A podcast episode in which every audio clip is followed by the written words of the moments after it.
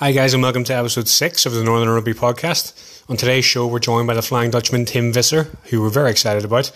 In today's podcast, Tim tells us about how he was discovered in the Amsterdam Sevens tournament by Newcastle Falcons and how he was brought over to the Northeast to become part of the Newcastle Falcons Academy. He also discusses how Falcons coaches actually thought he was a back row player, so Tim found himself in scrums, rocks, and mauls, which of course he was not a fan of. We talk about his move north to Edinburgh and his amazing try scoring record in the Pro 14, as well as some standout games in those Edinburgh days, including an amazing 48 47 win over Racing Metro in the Heineken Cup. Tim also talks us through playing for the Barbarians and getting capped by Scotland and what those experiences meant to him as well. Finally, we're going to chat through his move back to England with Quins and discuss the very controversial 2016 Challenge Cup final and hear what Tim had to say about how this game finished. So let's go ahead and get straight into it and hear Tim's thoughts. Hi. You Timmy? all right, mate? Hi, yes, I'm very good. How are you? Very good, thank you. Very good. How's uh, how's things been in 2020 for you so far? It's not bad actually. Um, as for most people, lockdown was slightly boring, um, but you know, luckily that was um, all it really was. Um, you know, obviously sitting inside um, and, and being stuck for for a couple of months and not really being able to do anything, then know, kind of going to your garden uh, and uh, and exercise and barbecue uh, isn't the worst thing in the world, but it does kind of get a bit monotonous after a while. Yeah, absolutely right. Um, well, thanks very much for coming on the uh, the podcast with us. You're our first Dutch slash Scottish guest, so thanks very much for that. Oh, fantastic! The first and the first and only one, I reckon. um, typically, what we do is we just have a a, a very casual look back over your career and, and talk about the the highs and the lows and, and, and yeah. try and honor some hidden gems. So, um, if, if you don't mind, just take take us back to the start. Um, how you got scouted by the Falcons, and, and we'll go from there.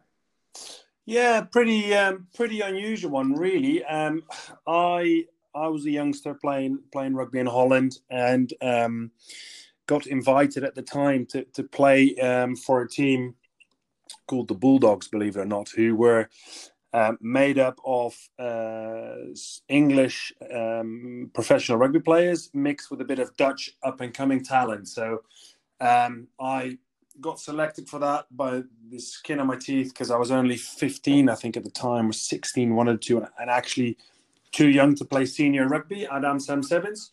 So I had to go to um, a sort of almost like, like a medical with the national uh, team doctor for Dutch rugby who um, luckily allowed me to play. Um, and uh, I ended up playing with uh, J- well James Grindal and Joe Shaw, two, uh, right, two obviously very well known names in, in, the northeast, but um, also um, Jamie Rennie, who was in the academy at Newcastle at the time, young boy, and um, actually ended up having a really good tournament. Um, you know, my first taste of senior rugby, albeit in a sevens format. But um, you know, really enjoyed myself. Um, must have left a bit of an impression because um, Shawsey afterwards said, "Oh, um, I'm going to speak to our academy manager about you because you know I think you deserve a chance to to see uh, what you can do in in English rugby." So um, he he therefore reported me to John Fletcher, another obviously very well known name up north, um, and John gave me uh, the immense chance to um, come on a trial week. So I came up um, that summer and um, spend a bit of time with the academy, watch the first team train, and you know whatever else. And off the back of that, they uh, well, they offered me a place in the academy and, and opted to put me at um, Barnard Castle School. Very good. So and it must have been tough for you, Tim, to actually come over at you know at the age of what sixteen to a different country and you know pretty much on your own, and then you know try and make your new life over there, but as well being a professional rugby player and training and you know being educated in a foreign country. Yeah, I think you know you're you're obviously very naive at that age, and I I certainly was. It just seemed like a great adventure, and I did, just didn't see a reason why I shouldn't give it a go, um, which is a great way to look at it.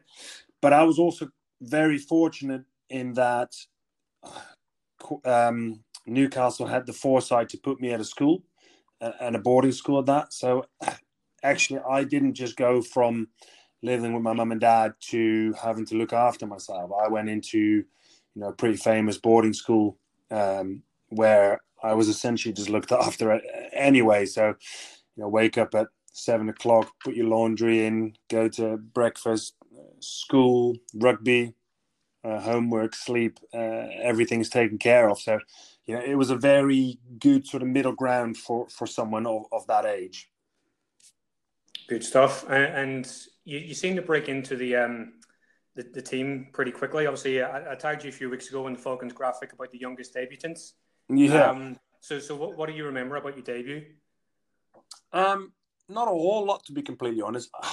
I remember when I came over to, to England, I was 16 and I was a, I was a little bit slow to be a back. So John Fletcher kind of had a look at me, you know, sort of tall guy, broad shoulders, let's stick him in the back row. So I actually played a lot of my rugby um, back row um, at school. Uh, and also when I joined uh, the academy full time after school, I was considered a back row. So I was a six slash eight. Um, as you can imagine, any back that gets made a back rower hates mauling, hates rucks. I absolutely hated scrummaging. Um, but lucky for me, in that first season, there was quite a few injuries on the outside backs. I think I'm not exactly sure, but John Rudd was injured, uh, someone else was injured, and they kind of just looked around the room and thought who else could fill in a wing. Yeah. Uh, and I guess you know I was quite fortunate in that Rob Andrews signed me, but John Fletcher quite quickly in my first season, in pre-season actually, took over as first team coach. So he knew um, I was quick enough to play on the wing. I developed a bit of speed within that time, and um, they said, "Well, you know, have a go, have a go at this." And I remember the training session where they said it, and the forwards were just about to do lineouts and mauls, and I looked at the back. The backs were shiny each other's shoes. I think, right, I'm going to go over there, uh, which was which was just you know being set free, which was absolutely phenomenal. But um, I then went away uh, with the first team. It might have been Glasgow. We had a we had a warm up game somewhere where I played a little bit on the wing, didn't really get to do much, and then there was an injury for that first game of the season against Worcester. So I think um, Tom May was on was on the wing, and um, I got a chance on the on the bench, which you know in itself was incredibly nerve wracking for someone of that age. I, think I was eighteen or nineteen or nineteen, as you illustrated last year, uh, last week. Sorry, um, and um, I remember sitting on the bench, and then we were losing really quite heavily, and I think Fletcher just thought, oh, he might as well throw Tim on, see what see what happens, kind of thing. and as I came on, we kind of started working our way back into the game. I think there was one or two tries and I, would got my hands on the ball a couple of times, you know, made a couple of yards here and there, nothing too special. And then with about, well, with actually no time left, um, Matt Burke got the ball on the outside, made it a two on one, put me away, and I had a, I had a, two, I had a one on one with Garvey, the the Worcester winger, um, at the time, and um, it just felt like sevens again, and it was always kind of my my speciality to to finish stuff off one on one, you know, and I think throughout my career that was one of my strengths. If you give me the ball one on one, especially with the player on an angle, I would finish it nine out of ten times, and um, it was just it was just instinct to step back inside, uh, went over the try line, scored, but had no idea that there was no time left. So I remember um, jumping back up and wanting to run back to halfway. I was like, oh, let's you know we need to win this. We were we're, we're not ahead. I had no idea what the score was. You know, I was just happy to be there. and um, and I remember that there's actually a picture somewhere of Phil Dowson grabbing me and pointing at the clock, and there was actually no more time left. Um, so not only had I scored on my debut, I'd also scored the winning try, which was which was really quite special. Um, and I just remember afterwards, you know, speaking to Sky Sports and whatever else, and then finally after about half an hour, picking up my phone and everyone had seen it. I must have had a hundred texts, everyone from school, but also all my friends back home in Holland because they would have had Sky and they, they were able to watch it. I called my dad and I kind of felt like I had to try and explain it. I was like, "You're not going to believe what just happened." He goes, "No, I know exactly what just happened. I've been watching." Uh, and, and, yeah, I mean, it was it was just a whirlwind, and, and it was um, it couldn't have gone better for me. Yeah, I, I actually remember that game. I had a season ticket in the north stand because it was in that sort of northwest corner. yeah, Brought it, yeah, um, yeah, because it was a pretty awful game up until that point. So, oh, shocking. It's um, it's obviously a great moment for you, and you, you probably think at that point you're going to break into the team and uh, and move forward. But you were kind of in and out, and you did a couple of loan spells as well. So, so, so, what were your thoughts around the loan spells that you did? Oh, I think the loan spells were probably slightly over exaggerated. I was a young player, you know, like you said, I, I made my debut. Um, I think I scored in my first three games and then kind of discovered the nightlife in Newcastle, got distracted here and there. thought thought I'd made it, you know, like a lot of young boys at that age would have done it. Um, but also John Fletcher got fired, which didn't help. Um, you know, John was always a big believer in me. I still think he's one of the best coaches I've ever had, especially you know, one-on-one coaching.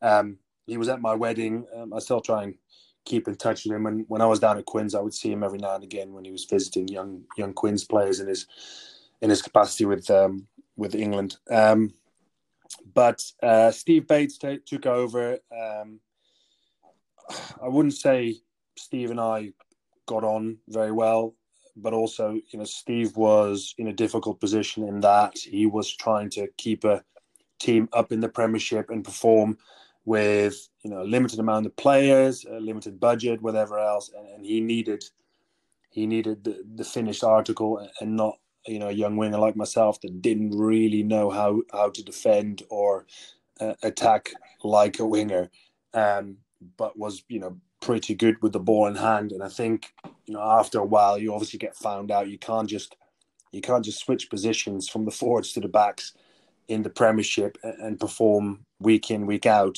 uh, and actually do a solid job, especially when you play against some of the best teams in the Premiership. And um, yeah, I probably got found out a bit. Um, came in and out, uh, you know, played when needed, uh, and like you know, like any young player at Newcastle, if you weren't selected for the first team, uh, you you could go and play, or you were expected to go and play with one of the one of the close teams. So I played a bit for Tynedale, which was great fun. I still speak to a few of the guys there. Um, went back to Mowden Park for a bit, um, but you know, again, they call it loan, but it's it's just whenever you weren't selected, you could go and get a game there. Just like any other club would make you do. Um, which you know I really enjoyed. I, I, played for Mowden Park when I was still at school as a youngster, and you know being able to get back there a bit and playing was was was brilliant. Um, I did have a proper loan spell at Northampton Saints at one point. Yeah, I, I did come across that. I can't recall it at all. Was that that was there in the championship? Again, it was only yeah, it was only about four weeks, and um, it was when Chris Ashton had just signed for Northampton, yeah, yeah. and they were in the championship. And Chris, um, you know, coming from rugby league, had no idea. He had literally no idea, and I came over to kind of fill the gap a little bit until they could, you know, explain to him how it all worked. But you know, as soon as soon as he figured it all out, he was electric, and um, you know, still obviously playing at the highest level for Harlequins now great player, but he just needed a couple of weeks to um, to kind of get used to that. So I had about four weeks with Northampton in the um, in the championship, which again was you know good fun, good experience. Lived down there but for a bit and um, and played about four or five games until Ashley figured out how to play rugby. And um, then yeah, got to the end of my contract, which I'd signed under Fletch. And you know, I remember I went to see uh, Batesy, and we kind of look at each other, and both pretty soon figured out that this wasn't going anywhere, um, which was uh, you know my departure to Edinburgh. Yeah, and when, when that time came, was was Edinburgh you kind of your only destination, or were there other, other teams in England? Uh, it was a bit of a weird one because you know being a Dutch national, um, I actually ended up playing for for England under 18s at school because um, it's England schools, and I was at an English school. Apparently, that's the that's the only prerequisite for you being able to play. Uh, and then I also um, got selected for the England Inter- Intermediate Academy uh, subsequently when I was about to start getting um, qualified for England.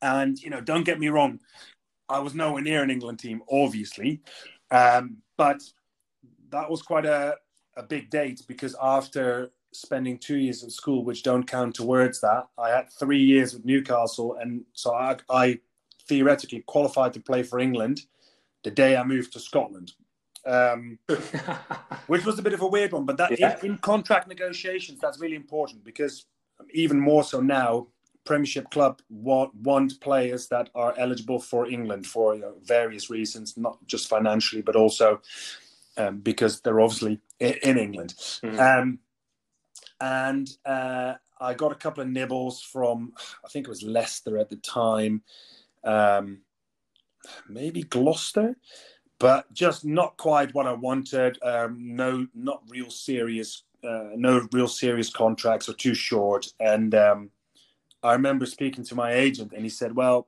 Andy Robinson is has moved up to Edinburgh. Uh, you know, after he was England coach, and he obviously knew about you because you were in the England academies." Um, and he said he would he would love to have you up there. So um, I drove up the road. Uh, I remember my missus was doing her law exams at Newcastle at the time, so we drove up the um, the A68, windy and everything as it is, and she was trying to revise and scribble stuff down for exams, which you can't imagine went very well. Um, got lost in Edinburgh and eventually saw Murrayfield from afar and kind of made it to uh, to the stadium and just had a real good chat with Andy. Um, you know, again, um, fantastic coach, completely different from what Fletcher was. You know, Fletcher was an amazing man manager.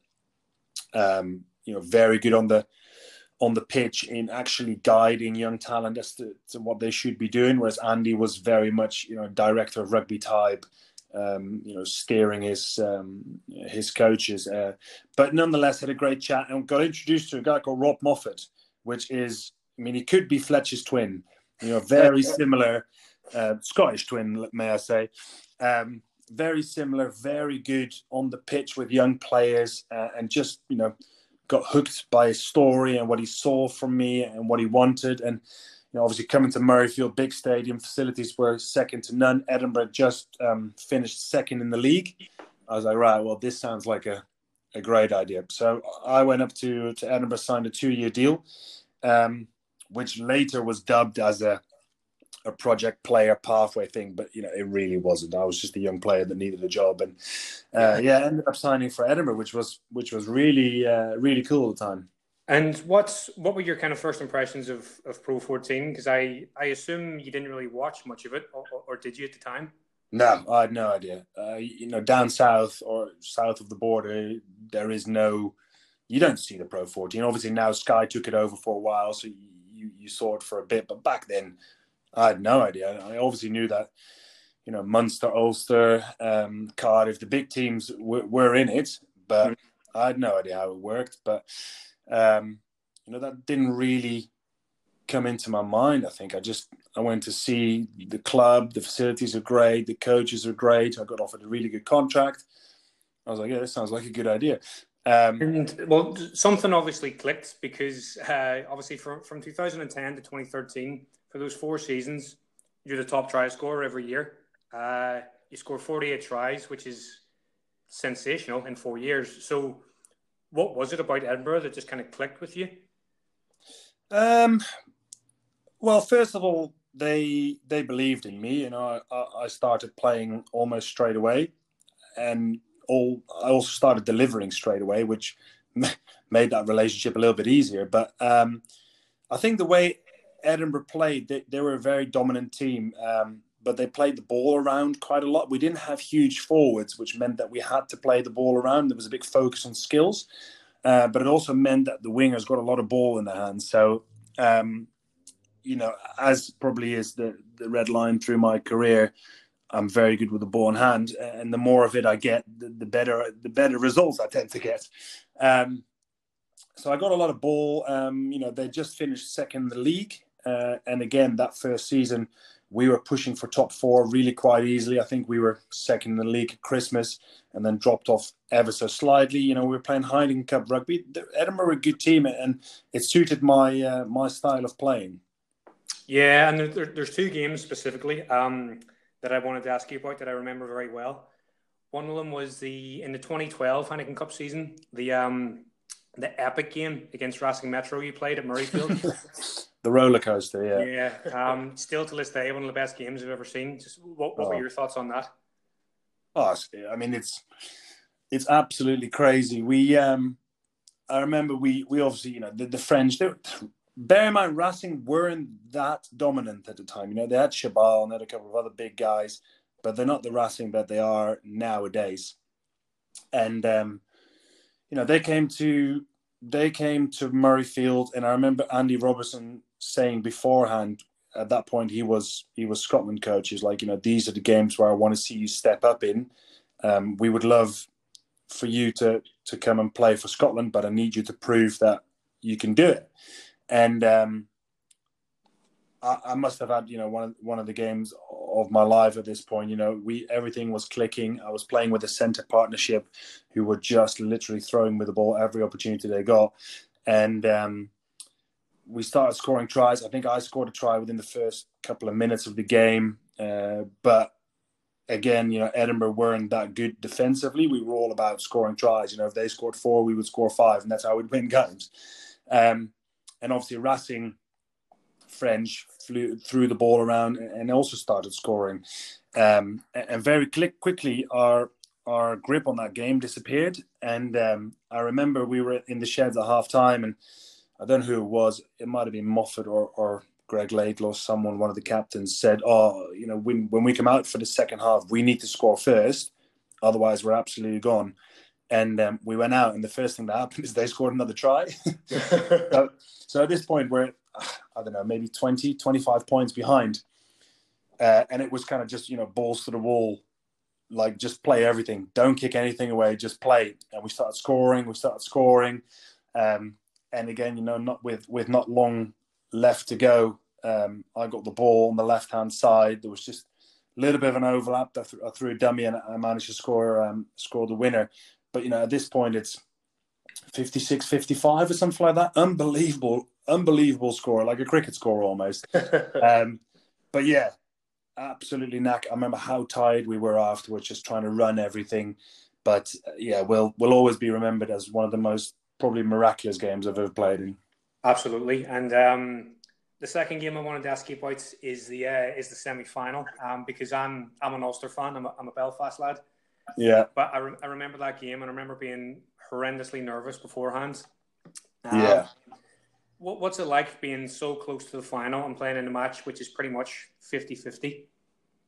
Yeah, it's strange. It didn't feel like that at the time. We were incredibly dominant that Heineken Cup season. We were terrible in the league. We were something like 10th in the league, couldn't put a string of results together. But in the Heineken Cup, we just we just turned it on. And, and when we kind of got towards that um, qualification point and also that quarter final, our team was just geared towards the Heineken Cup. They would yep. send bomb put bomb squads into the league, knowing there is no relegation. Yeah, and um, and save save all of us for the um, for the Heineken Cup. So, bearing in mind, we had the biggest uh, domestic crowd for a European quarter final at Murrayfield the week before for the Toulouse game. Uh, you know, and a big, strong, dominant Toulouse team came over to Murrayfield in you know in front of something like thirty eight thousand people, and um, we absolutely thumped them. Like we literally we we went through them like a steam train. Uh, we didn't even try to play rugby. I think I think what we said is their back three are terrible under the high ball. We're kicking everything. Everyone just run after it. And within the first couple of minutes of the game, someone put up a bomb. We all just ran after it, nailed the guy, dropped it, and Mike Blair scores the, the first one. And the whole game was just like that. Is it's crazy. And you know, to then I, I think that was almost our final to win yeah. that game against Toulouse. We then went over to to Ulster full of confidence, but you know they were so strong. They were physical. They were well organized, and I think the result was only a try difference in the end. But that yeah, really right. was skewed by a late try from us. We were under the pump the whole game. Never felt like we were in that game whatsoever. And you know this was and you know, oh, don't get me wrong, Ulster still dominant, but this was when Ulster were, you know, very dominant in Europe. And um, yeah, even though even though that result looked a lot closer, we we never had a chance of getting to that final. As soon as we um, we knew that as soon as we were about ten minutes into that game, I'd say. Yeah, and I mean, you said there that the Toulouse game felt like your final. Like we beat um, Munster at Thomond Park in the quarterfinals, and that kind of felt like our final as well. Yeah. So I, I Who went to the final that year opposite Ulster? Uh, Leinster. Leinster battered us. Yeah. So um, just same story again, isn't it? Leinster, yeah. Leinster, Leinster. it seems, seems, to happen every time we um we play them, unfortunately. Yeah. So Tim, you you then went on to play for the Baa-Baas. I mean, it, it's they are the most special club in world rugby, and you know potentially sport, just because of who they are, their values, what they stand for, and just bringing together a bunch of um, rugby legends and throwing them out on a rugby field for a week together. And you know, what's that like to to be a Baa-Baa and and then obviously to score a couple of tries against England as well must have been quite nice. But what was that sort of yeah. them like? Ah, uh, I mean, easily the best rugby week of my life, I'd say. Um, I remember getting the call. So I was obviously um, the the uncapped player uh, in that campaign. Um, they always tend to take one player who isn't capped. Yeah. And um, I remember getting the call from my agent. I was in I was on holiday in Marbella with know, a couple of friends, and this was you know three weeks into the off season, so I had probably been on the pump every night for three weeks at this point. Uh, and he calls me and he goes, "Mate, um, someone's dropped out of the Baa-Baas. Um, they'd love for you to, come." And I initially I said no way. I said no, no bloody way. I'm not going. I. Um, I've been on. I've been on it for about three weeks now. I'm not fit. I can't do this. And he goes, mate, have a think about it, and then call me back. So I called my dad. I was like, Dad, um, they want to go play for the Baa-Baas. I'm not quite sure. I'm absolutely hanging. What's what do you think? he, goes, he, he literally said, "You're going." He says, "You're 100 percent going." So um, I end up coming back from this holiday you know, a couple of days early, uh, fly down to London, uh, and it's just a whirlwind. You rock up, you have a huge bag of stash. Um, everything's paid for the whole week. So, you know, we arrived on the Monday, we didn't play till the Saturday. Everything's paid for the whole week, you know, going out, nightclubs, restaurants, and, you know, players go out. We were, uh, I think I was drunk every day. Um, you know, there was players. There was a couple of players who who were drunk the night before the game. We had a team run in Hyde Park, and Freddie Michalak pulled out a bo- bo- couple of balls of champagne uh, to toast the fact that we had such a great week, which was the day before the game.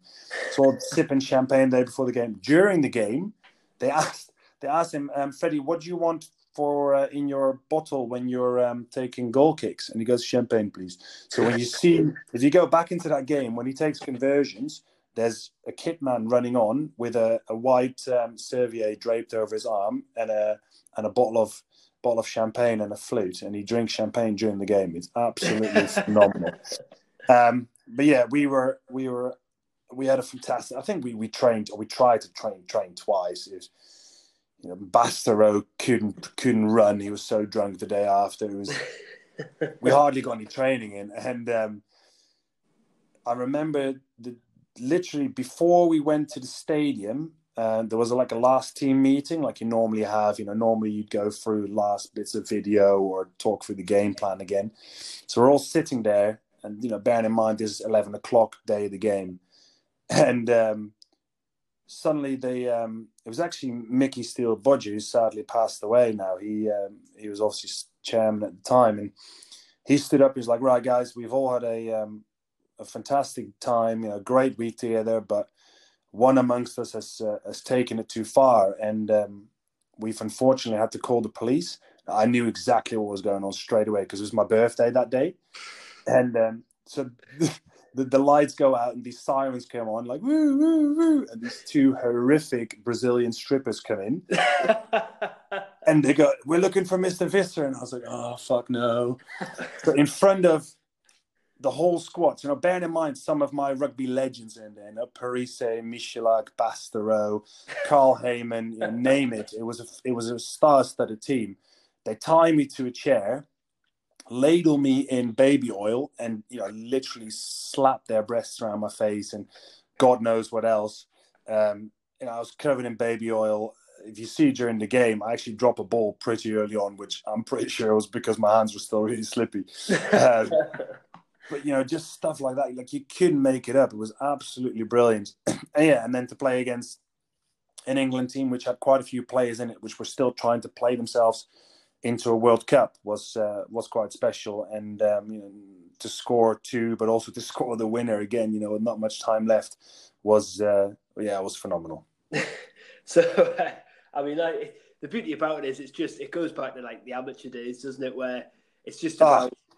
you know a group of thirty lads just having some drinks, having a good time, and throwing a rugby ball around and and not sort of taking the game too seriously and actually just yeah. sort of going back to your roots a little bit. And then beating England at Twickenham. It's, yeah. And they actually beat they beat Wales at uh, the Millennium the the, uh, the week after as well.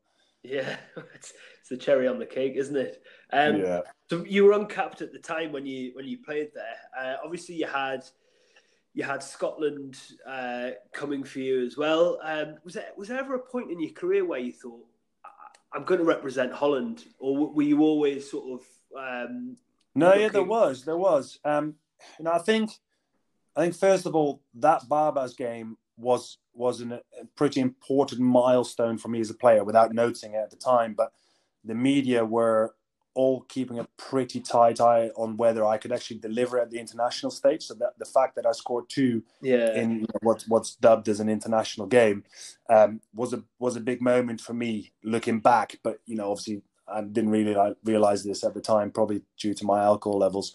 Um, but um, when I left Newcastle in 2009, that was actually the year, uh, you know, I said this earlier, where I qualified to, to theoretically play for England. Yeah. Um, and I hadn't played for Holland due to the simple fact that I left Holland, you know, as a 16 year old boy. So when I lost when I lost the ch- the the theoretical chance to to qualify for England, um, we did we did start speaking to Holland again. Me and my dad. Um, you know, my dad's represented Holland sixty seven times. Um, my little brother has has now played fifty times for them, I believe. Um, you know, we we are very closely um, involved with with Holland still. I'm not, but my family are. Um, so yeah, we we did start talking to them a little bit, um, and you know, I I expressed my interest. You know, if I if I couldn't play for England, you know, again, um, I was nowhere near playing for England, but but, but theoretically, I would have been able to. Um, you know, of course, I wanted to play for Holland. It's my country. Um, the big problem being that um, Holland at the time were very low in the rankings.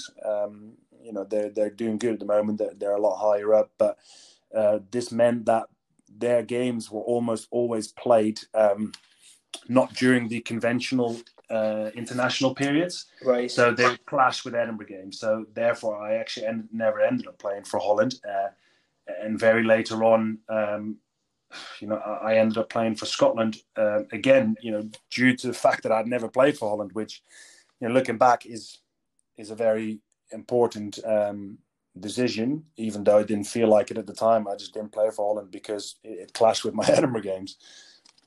And what was it like then making making your debut for Scotland? How did that feel? Oh, it was it was impressive. It was unbelievable. Um, you know, I was quite lucky to to make my debut away um, against Fiji. Uh, I say lucky; it's it's not that lucky because it was 38 degrees. It was absolutely boiling, um, but it meant that I could do it under the radar. Uh, you know, I didn't have the pressure of, of being at Murrayfield with 67,000 fans, but it was a very it was a very conscious, um, important moment in my career. In that the media had been speculating for years about. As soon as I started doing well for for Edinburgh, um, they found out that I never played for Holland. Uh, the speculation started. You know, is he a project player? Blah blah blah. And you know, again, I wasn't. But um, they started linking me to Scotland pretty early on, and um, therefore there was a big there was a big road leading up to this first cap. And I think, you know, in rugby, international rugby is the pinnacle of anyone's career. So I think you know going away with Scotland and, and um, sitting out the first game against Australia because I wasn't qualified yet, and then finally you know getting to the point where I was going to make my debut against Fiji. Um, I just remember standing on the pitch and just wanting the anthems to finish and and, and the whistle to go so that I could you know call myself an international rugby player. So yeah, that was a that was a very important moment, but but also very consciously so for me. Yeah, and your your debut obviously went very well, two two tries against Fiji, but your home debut must have been something special. Uh, I was, I, you know, again, um, I seem to I seem to always have had the luck of being able to turn it on during some of these really special moments, and I think um, you know, scoring away twice against Fiji was amazing. You know, scoring twice on your debut is a dream is a dream come true.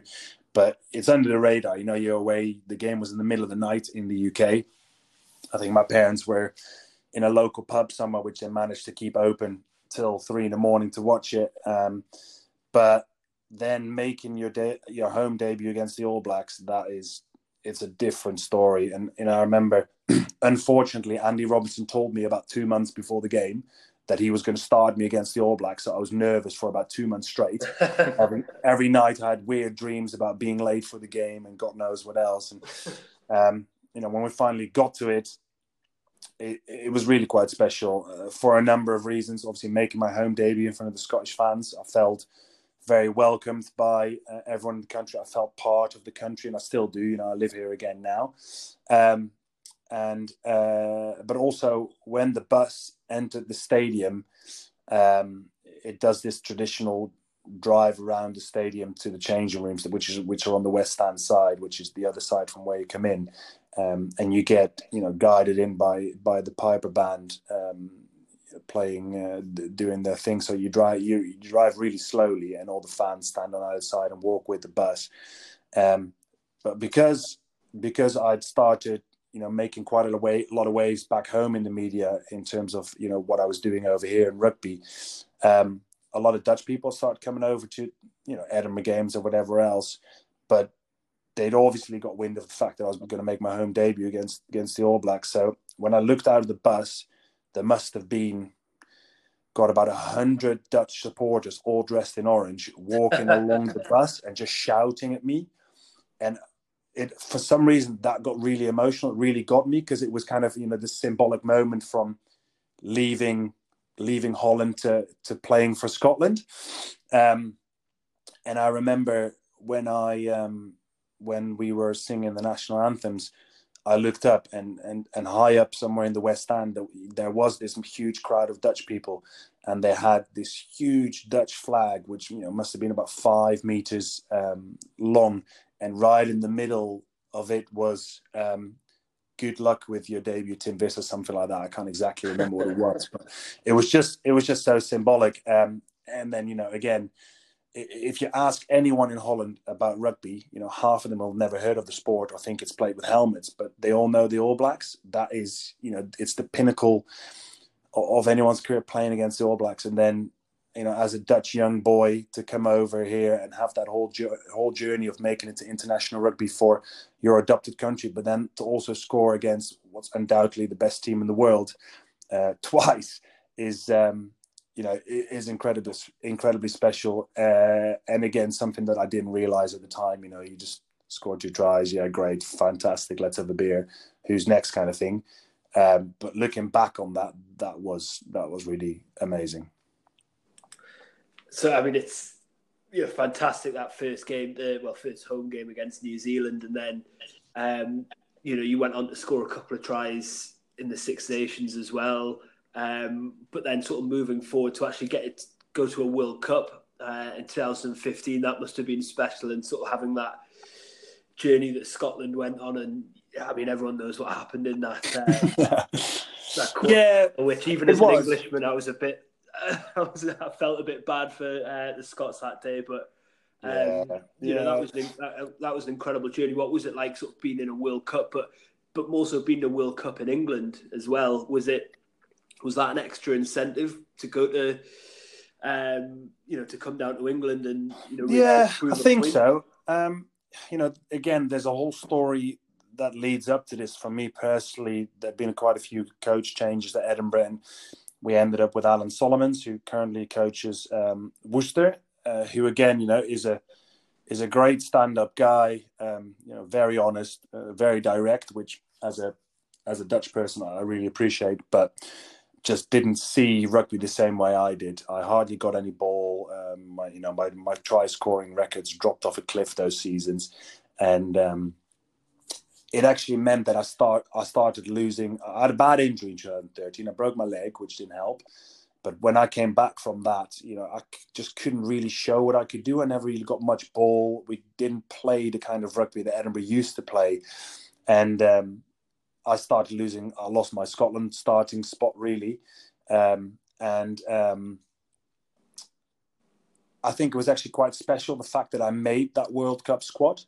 Um, you know, I came off the back of a couple of very challenging seasons uh, where, again, like I said, I couldn't really do uh, what I used to do, um, and then to go into that, you know, make the initial squad uh, was brilliant. You know, that that was the first step, and you know, luckily I um, I really shone in the warm up games. I scored two tries against Italy. I played really well against Ireland away and managed to get into that squad, which was not really a given for me at the time. You know, I had really uh, dropped back in the pecking order. So to make that first of all was was a huge achievement for, for me personally. Um, but you don't realize how big World Cups are. It is it is rugby on steroids. It is huge, and the fact that it's in in England on, on home soil uh, is uh, just magnifies everything for the Scots. You know, we played one of our games um, in Gloucester, and then we moved up north, and, and, it might there might have as well been home games for us. You know, we played yeah. at Leeds, uh, where I mean the majority of the stadium was filled with Scots. We went up to St James Park for our last two games, and it was just like being at Murrayfield. It was it was brilliant. The um, the towns got painted painted blue, um, and and it was amazing. It, it, was just it's like being in a tiny fishbowl full of rugby non-stop around you, and you know there's there's a lot of pressure on you, uh, and luckily. Um, we delivered. I played against the USA. I scored. I played against South Africa, uh, you know, in which I played quite well, I thought. Uh, but we lost that game, uh, and then, you know, due to selection, I missed out on the last game against Samoa, which um, which we won to qualify, and they essentially went with, with the same team uh, for the game against Australia. And you know, we we all know what happened. I was in the stands, and it was literally the, the roller coaster was was phenomenal. I was sitting in stands, and one moment I felt like, wow, we're going to a semi final. The next moment, I'm I'm off and I'm starting my uh, my rugby career at because I'd signed at Quins at the time. Um, and our preparations for that game against Australia, we were based at the Quins training ground, so you know, ten minutes from my new house. Uh, my wife had uh, just recently had our first boy, so she just moved down there. As we went down to train there, she moved down uh, with the movers and everything got moved in, um, and you know it ended up that we lost that game on a on a pretty sour note. Uh, and you know the next morning, I jumped in my car and and moved on to my new life with Quins within the space of 10 minutes. Yeah. And uh, the, the Quins decision, I imagine, after your Edinburgh career and, and everything you've done there, there must have been quite a few teams after you based on your try scoring record alone. Yeah, um, there was uh, nothing more interesting than Quins for sure. Um, there was a couple. Of, There was a lot of interest from France. Um, but again, you know, the French teams at the time kind of demanded that you stop playing internationally, which I wasn't ready to do. I got an offer from Japan, which was incredibly lucrative. But again, you know, that, you can't play for Scotland.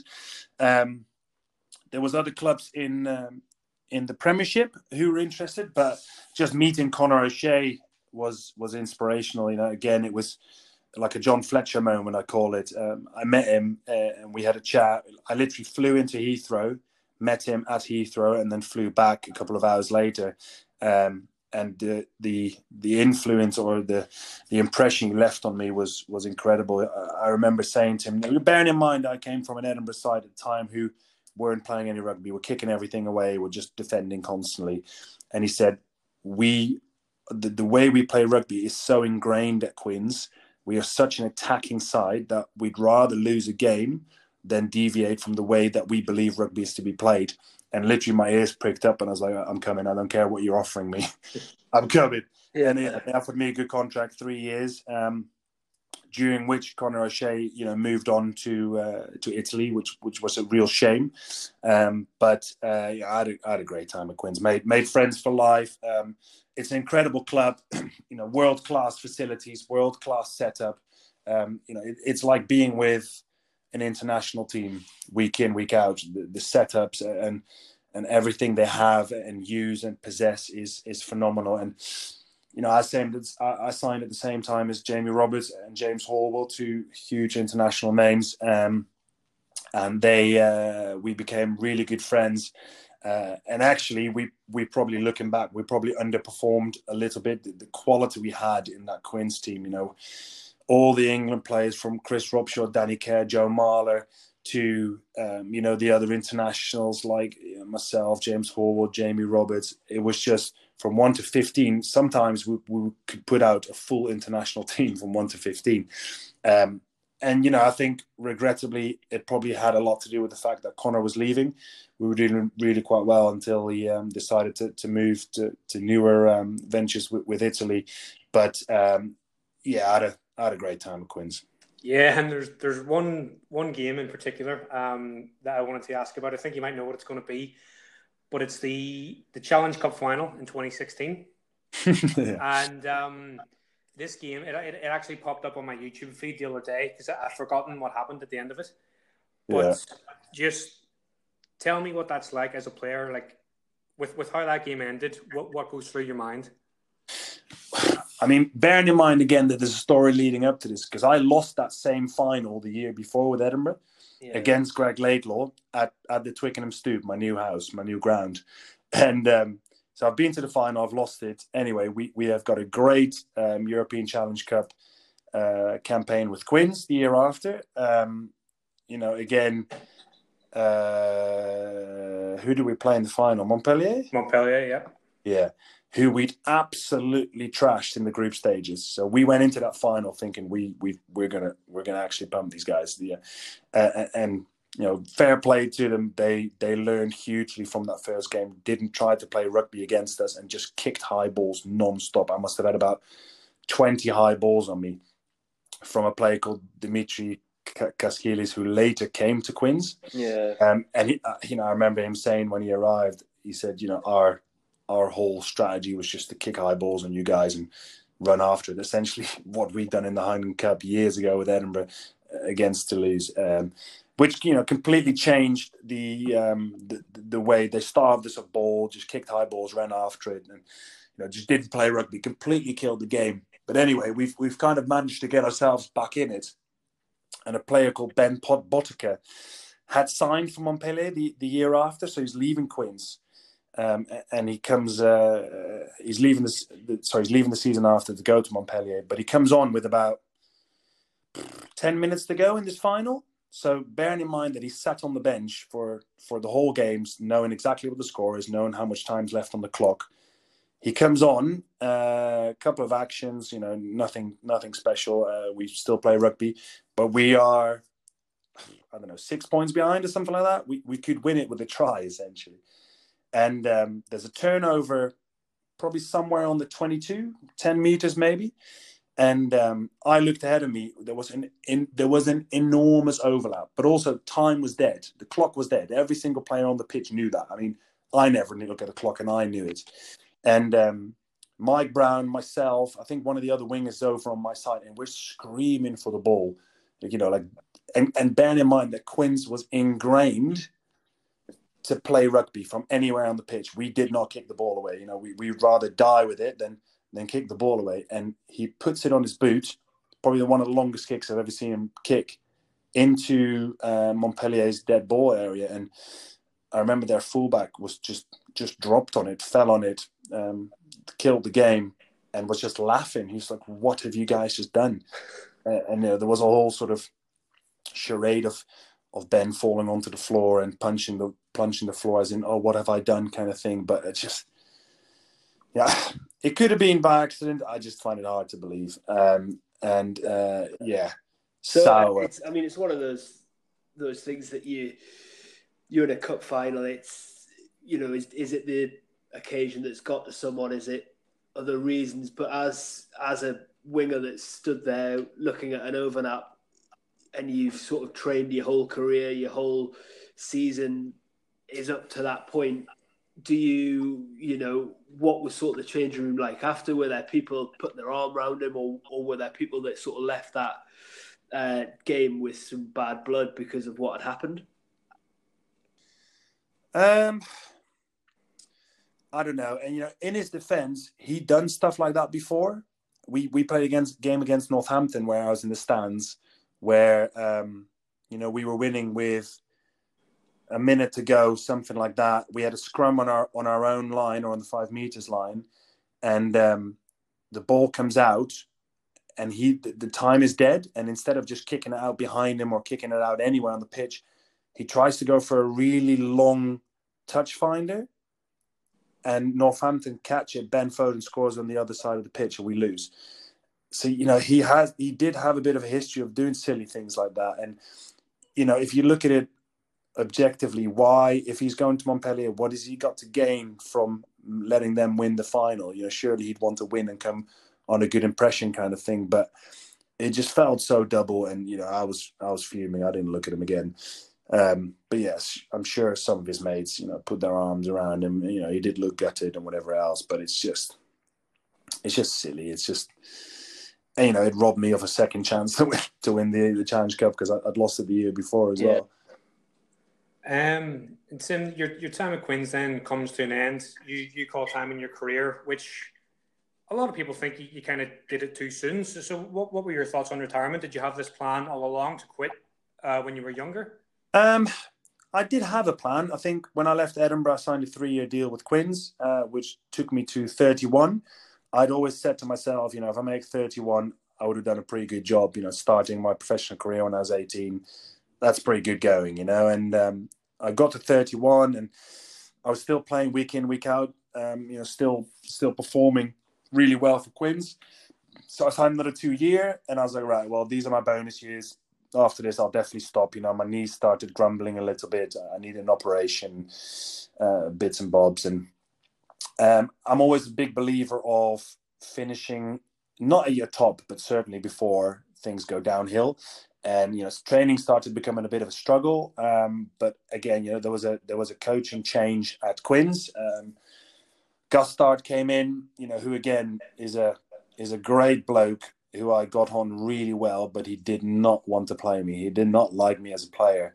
Um, so i ended up starting to you know play a lot less and it coincided with a lot of very good young talent coming through at quins um, and you know, after that first season under Gustard, I kind of just looked at myself and I went, "Well, I think this is probably the moment to call it quits." You know, I don't want to be remembered for the guy that's holding bags for the last year of his contract, um, uh, and I, you know, I, I want to be remembered for the guy that you know, scored something like 30 tries in 60 games for Quins. Uh, I'm just pulling that out of my hat. I have no idea what the actual stat is. but, um, you know, I don't want to be remembered for just hanging on for the money. And um, I went to see Gustard and mate, I'm done. I'm not coming back next season.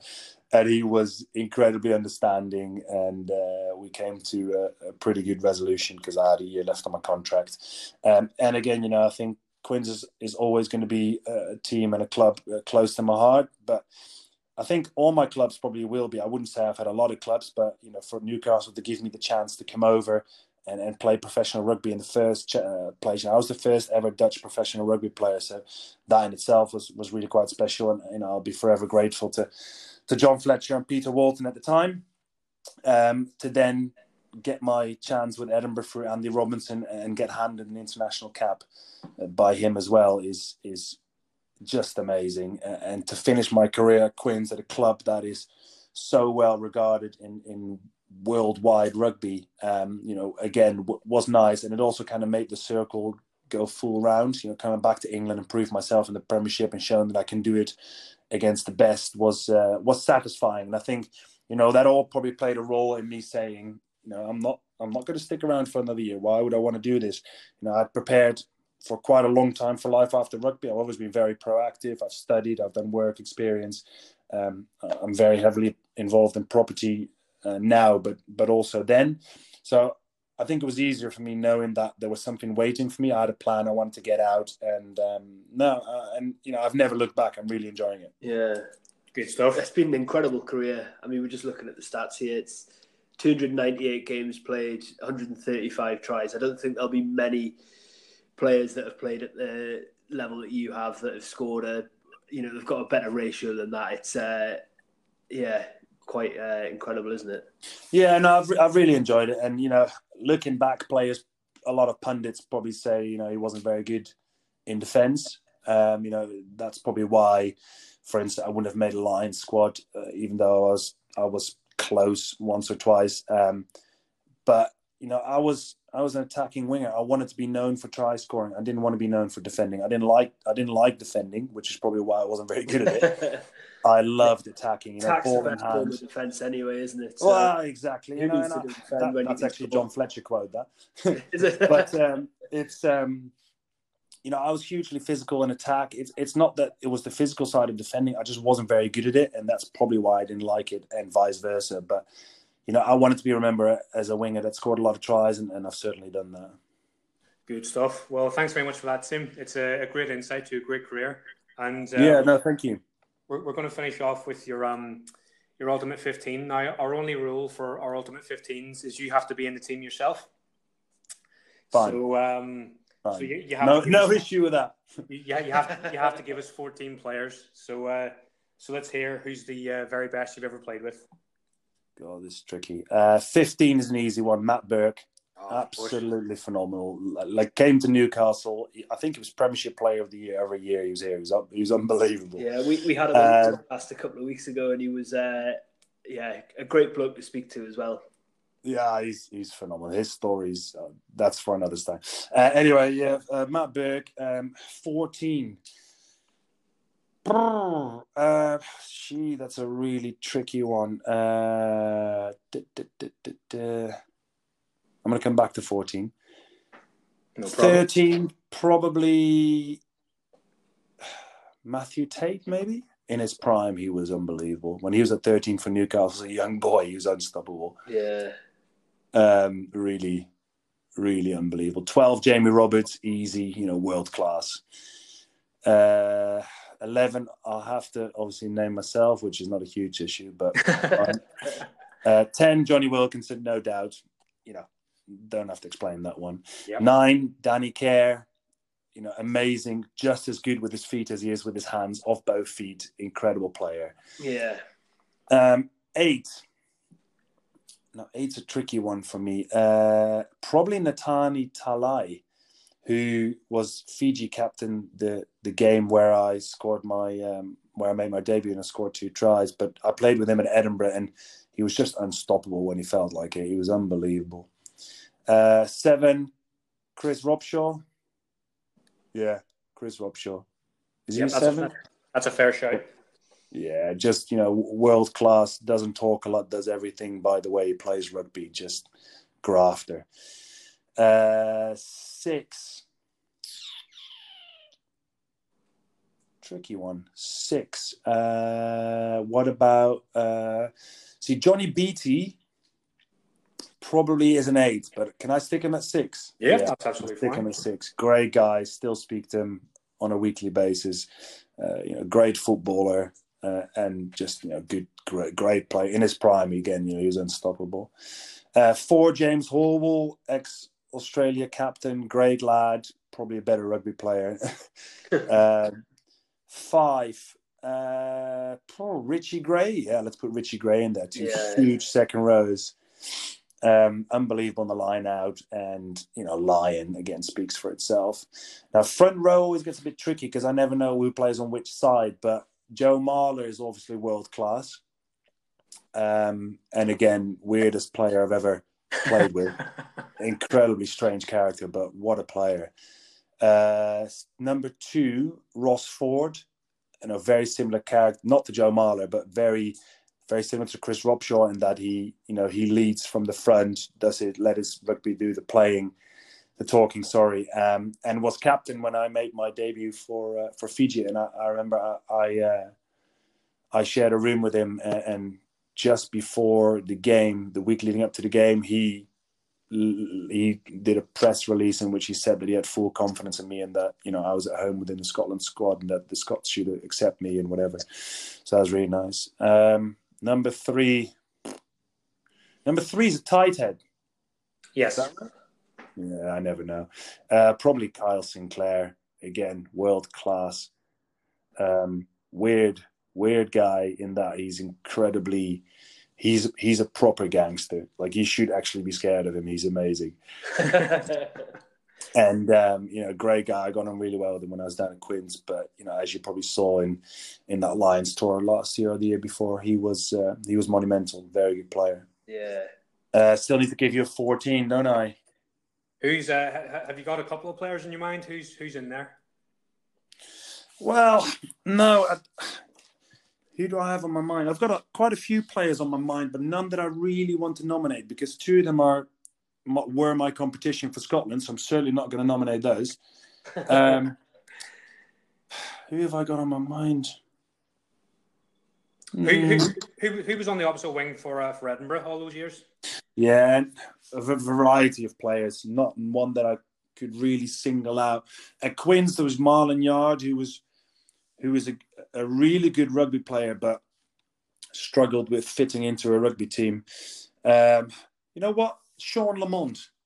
Oh, He's right. played on the opposite yeah. side of me. Um, you know, 100, 100 plus time capped Scotland international, and actually ended up playing a lot of 13 um, when yeah. I played for um, for Scotland. But great guy, super, so welcoming, always helping younger players, uh, and just one of the nicest guys. But you know, also an amazing player.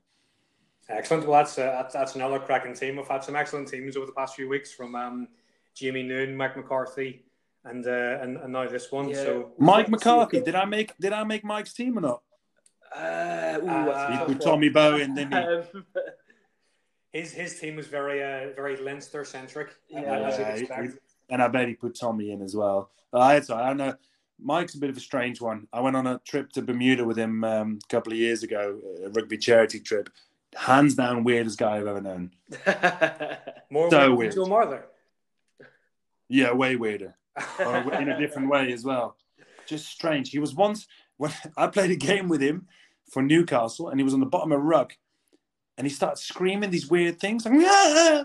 So the referee stopped the game, thinking he was in pain, and he got up. He just smiled. He was like, "You are right," and just walked off. Strangest guy. Oh yeah, I can't wait to tell him that. yeah. Uh, well, yeah, Tim. Thanks very much for coming on. It's been great to chat with you, and some uh, some cracking stories there as well. Yeah, no, thanks for having me, guys. No problem Brilliant. at all. Thanks very much, Tim. Uh, cheers, yeah, cheers, bye bye. All cheers, best. Bye. bye. That's a wrap on episode six, everyone. Thanks once again for listening. We hope you enjoyed today's chat with Tim as much as we did. Thanks once again for your ongoing support of the Northern Rugby Podcast channel as well. So keep hitting those like and subscribe buttons while you follow us on Spotify, Apple Podcasts, Anchor, or YouTube. We'll see you guys next time for episode seven.